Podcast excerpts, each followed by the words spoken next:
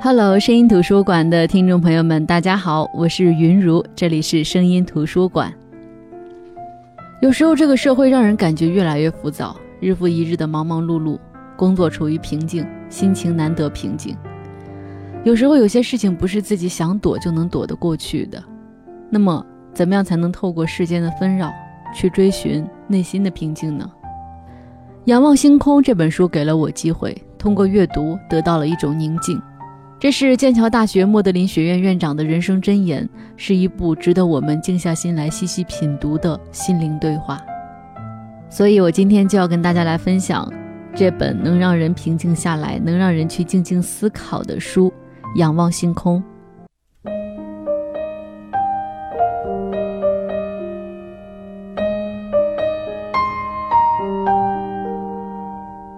也许大家对这句话“仰望星空”这四个字的理解，更多的是来源于2007年时任国务院总理温家宝先生的那首诗《仰望星空》。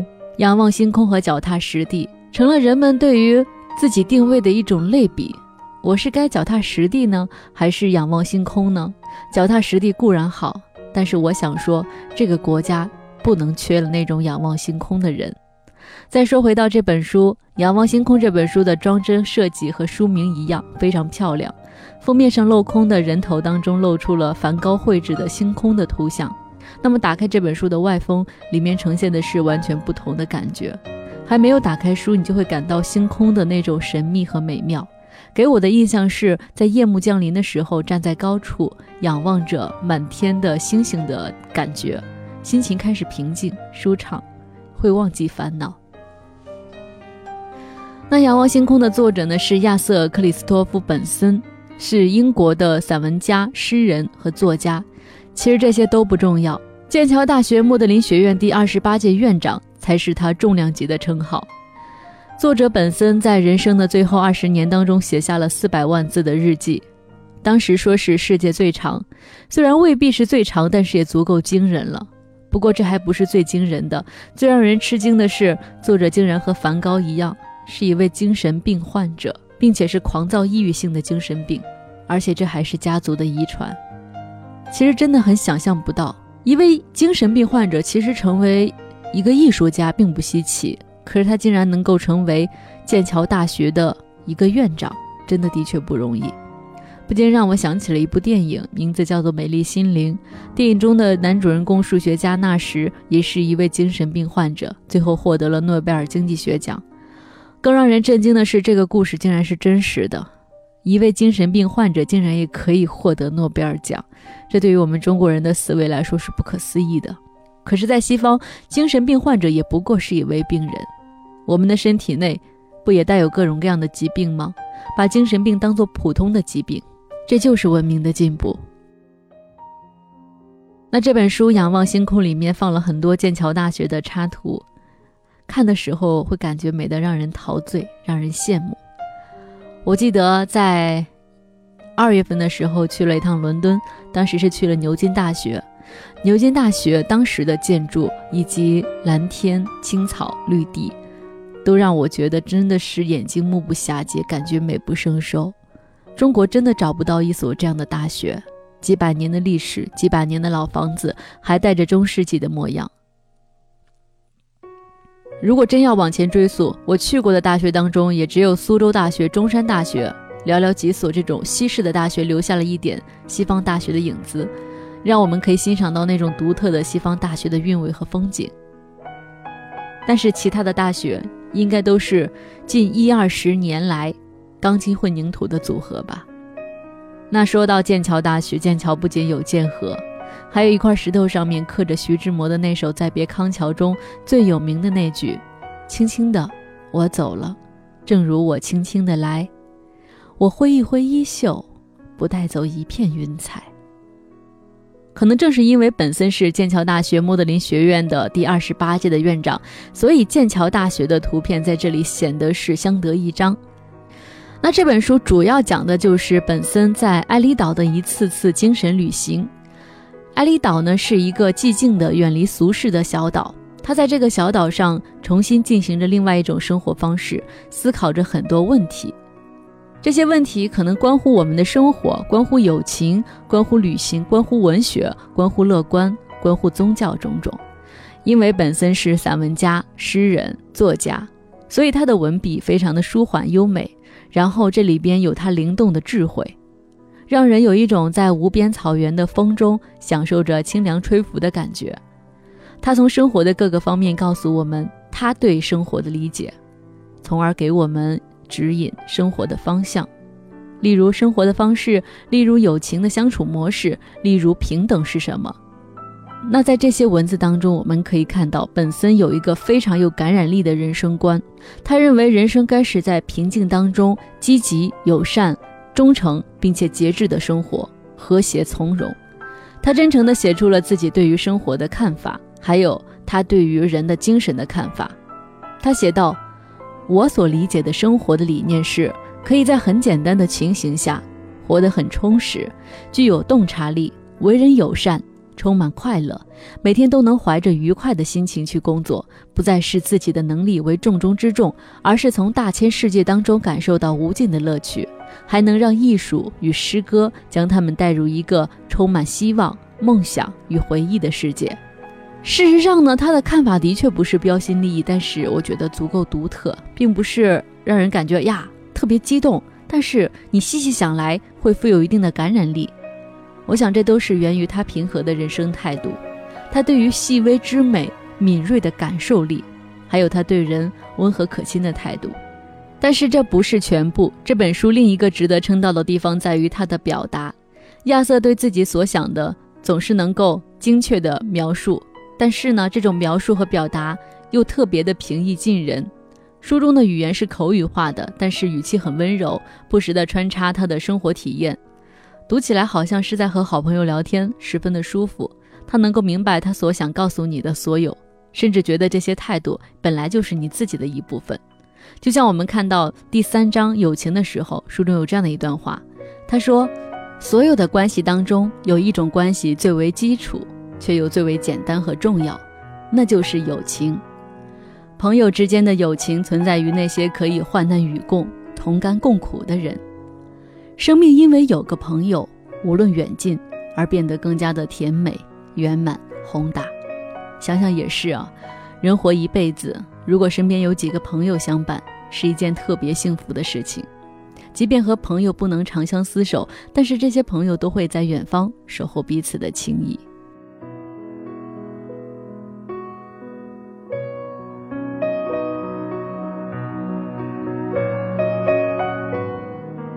本森虽然和我们相隔百年，但他的观点和思想，我觉得并没有过时，仍然能够准确地切入我们现代人的心里。这也许就是经典作品的魅力所在。刚才我说到他谈友情，那他谈友情的时候，还有个观点说，真正的友谊不要有目的性，要平等；真正的朋友要包容、真诚，更要有责任意识。朋友之间要充满精神上的缘由。他把朋友间精神的交流看得如此重要，也正如我们千百年来所崇尚的那种君子之交淡如水。那在谈幽默的时候，他说，幽默的精神在于热爱所有跳跃、富有变化和颠覆性的新鲜事物。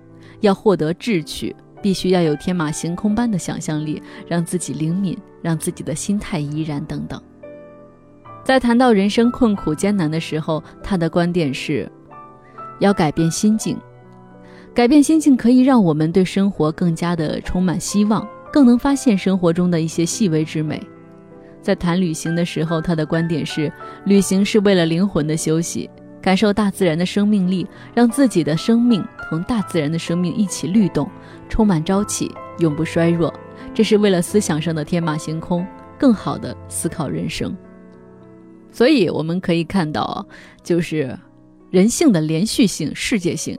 千百年来的认知，在一个思想家、一个哲学家的眼里，其实是有共性的，灵魂也是相通的。当然，在本森的这本书《仰望星空》里，也到处体现了他的批评和质疑的精神。他打破传统，对当下可能被人认可的事物、那些理念，他会大胆地提出质疑。比如说，他对于成功的批评，他说。那些世俗眼中所谓成功之人，只不过在自己的范围内不断的累积财富而已。生活中故意为之而尝试的失败，通常要比循规蹈矩的成功更有价值。当然，对一些我们现在也有这样的一些问题啊，就是我们我们那些专家特别敢于发表自己的言论，从而会遭到抨击。对于专家的批评呢，他在百年之前就有过这样的论述。他说：“只有那些半桶水式的人物，才会用自己的知识之光向别人炫耀。”那是脱离实际生活、形而上的伪专家。当然，他也提出了他对于教育的质疑。当然，这个呃，可能在客观上是基于百年前的那个现状，但是我觉得，即使是在今天，他说的这些话仍旧适用。他说，教育体制因循守旧，对竞技体育过分推崇，过分宣传成功。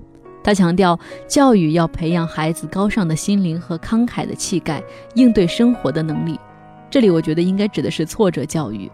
他说要发挥自身的才华，把爱和勇敢热情传播出去。其实我们人类在文明进程当中遇到的问题是特别多的，但是又是特别相同的。那人生的终极目标究竟是什么呢？当下，我想你和我一样都有这样的困惑。而本森在这本书《仰望星空》里，他在埃里岛，呃，不断的去尝试自己的精神旅行，在安静的生活当中，他找到了自己的答案。他觉得，人活着是为了精神，让他丰满、充实、高尚、洁净。他觉得这是人生的最高追求，走进自然，追求清净，但是不是逃脱现实，而是为了认清生活的本质。我们的生活当中都会有不和谐的现象出现。有忧郁，有黑暗，有悲痛，有难受。也许是阳光来去迅疾，不时被毛毛雨遮挡。但是我们要学会从悲伤、从痛苦当中汲取力量，培养自己的耐心、信心，让生命更加的鲜活、更有力量。要保持平静的心、友善的心，因为这是一种获得幸福的能力。一个豁达、沉静。耐心、开放的人生就是要懂得包容、接纳各种人和事儿，因为这的确需要摒弃焦躁、狂热、自大、孤傲的时尚病。对于一个善于修正自己德行的人来说，这并不困难。时间和精力会让这种病灶烟消云散。好的，这里是声音图书馆，我是云如。我们现在正在分享的这本书呢，是英国作家亚瑟·克里斯多夫·本森的《仰望星空》。接下来张杰的这首同名歌曲《仰望星空》过后呢，我们接着回到声音图书馆，继续来分享这本书。我相信有一双手我轻轻牵到你的跟前，我相信有一根线将梦想与现实。相连，我相信有一种缘会把所有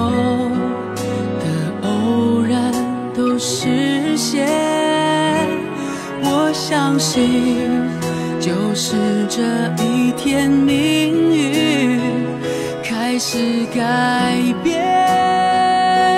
这一天。我开始仰望星空，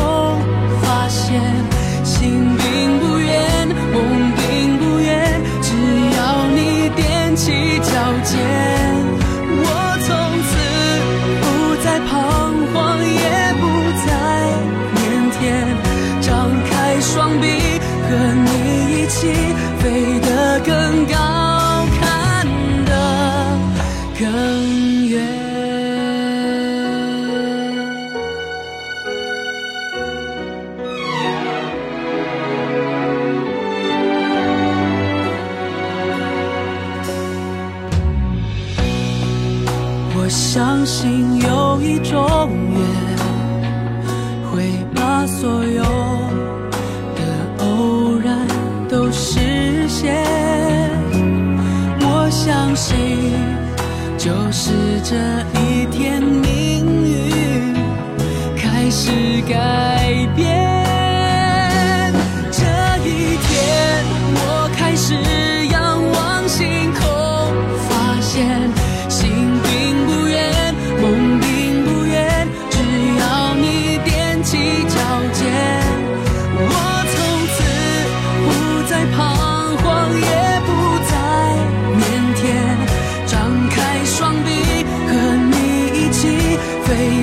更高，看得更远。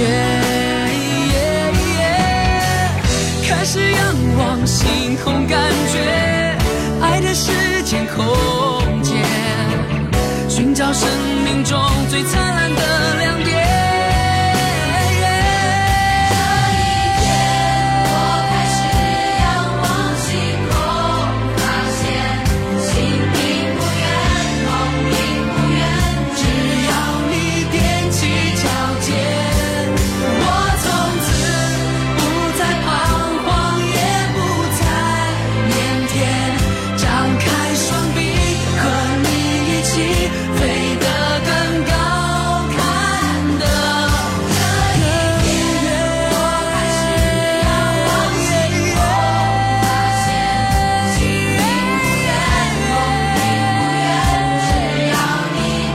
一条街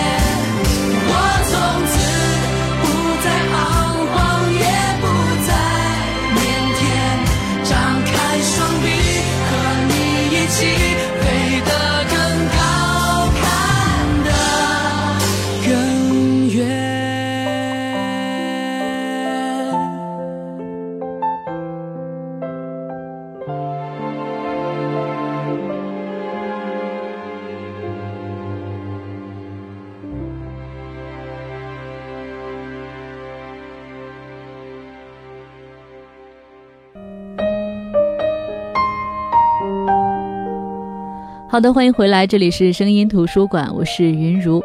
今天我们正在分享的这本书呢是《仰望星空》。《仰望星空》这本书的作者呢是英国作家亚瑟·克里斯多夫·本森，他是剑桥大学莫德林学院第二十八届的院长，也是英国著名的散文家、诗人、作家。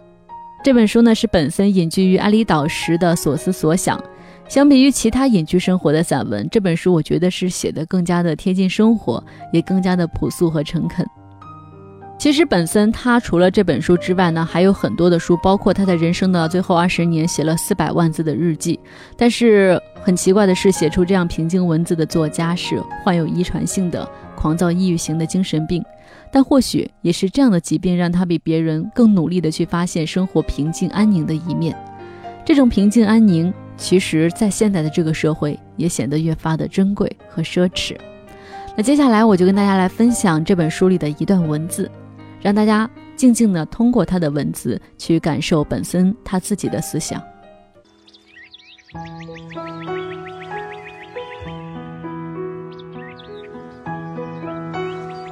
生活，我很热爱它，但我并不被它所奴役。自由。我很向往它，但我从未被它所束缚。我常常在家里做生活实验，用它检验一些浅显易懂的道理，但知易行难。不过好在只是实验而已，况且作用在我这个卑微之人身上，于大众也无伤大雅。所以各位看客切莫大惊小怪。社会上有着许多对生活充满积极向往之人。因此，我对自身所做的实验并不感到懊悔和沮丧。如果诸位问我做这些事情是否值得，我的答案只有某种遗憾之情。当我静下来的时候，我常想，作为一个单身汉，在一年之中有约莫半年时间从事学术研究，而另外半年则是老老实实的待在一处，我这样做的意义到底有多大？我也常扪心自问，自己到底要干嘛？于是我便不想继续待在大学宿舍里，并非因为我经济拮据所致，而是在校园里，我要花费大量的时间疲于一些人情世故。虽然我在大学校园里也有不少情投意合的朋友，但我却不想自己成为一只到处游荡的鸽子，仿佛时时刻刻都在寻觅栖身之地。与很多在各种社会场合下疲于奔命的人不同，我喜欢一个人独处。在皓月当空时，一个人静静地咀嚼思想，让灵魂与自己的心神一次次碰撞，接受昨天、今天、明天各种思潮的洗礼。综合以上因素，我便极为喜欢在自家的火炉旁、椅子上、书堆里寻找惬意的生活方式。因此，要是非我本愿，而屈就于其他家庭里的一些繁文缛节，受制于他人的安排。那就等同于将我扼杀了一般。而且，当门铃意外响起，要是非我本愿而割下手中的笔，强迫自己满脸堆笑的去迎接不速之客，那便等同于拿刀残害我一般。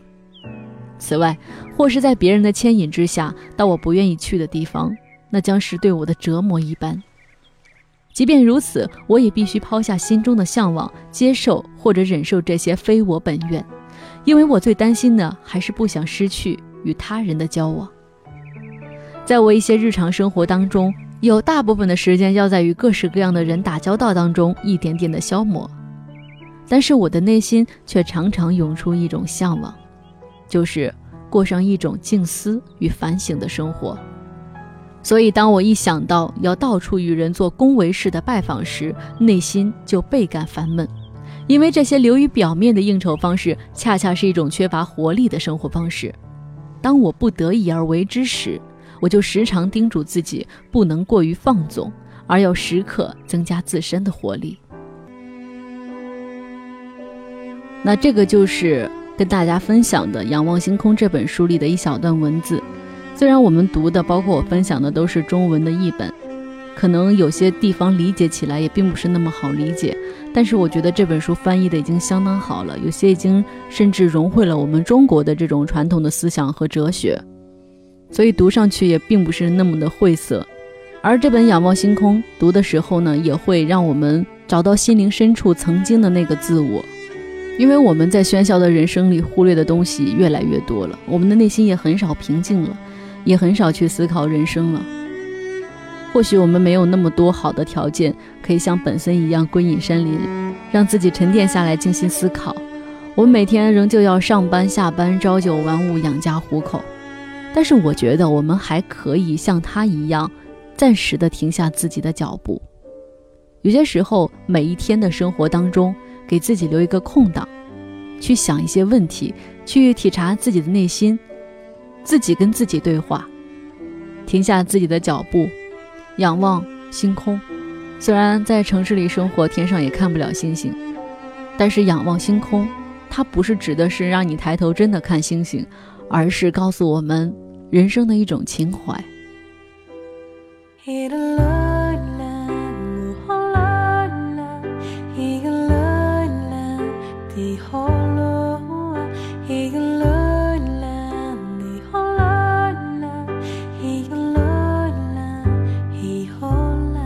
好的，这就是今天的声音图书馆。今天跟大家分享的这本书呢，是英国作家亚瑟·克里斯多夫·本森的《仰望星空》。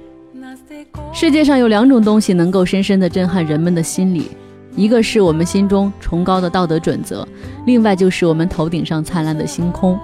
仰望星空的时候，我们会觉得自己特别的渺小，也总会在深邃闪烁的天幕当中，找到让自己内心安定的力量。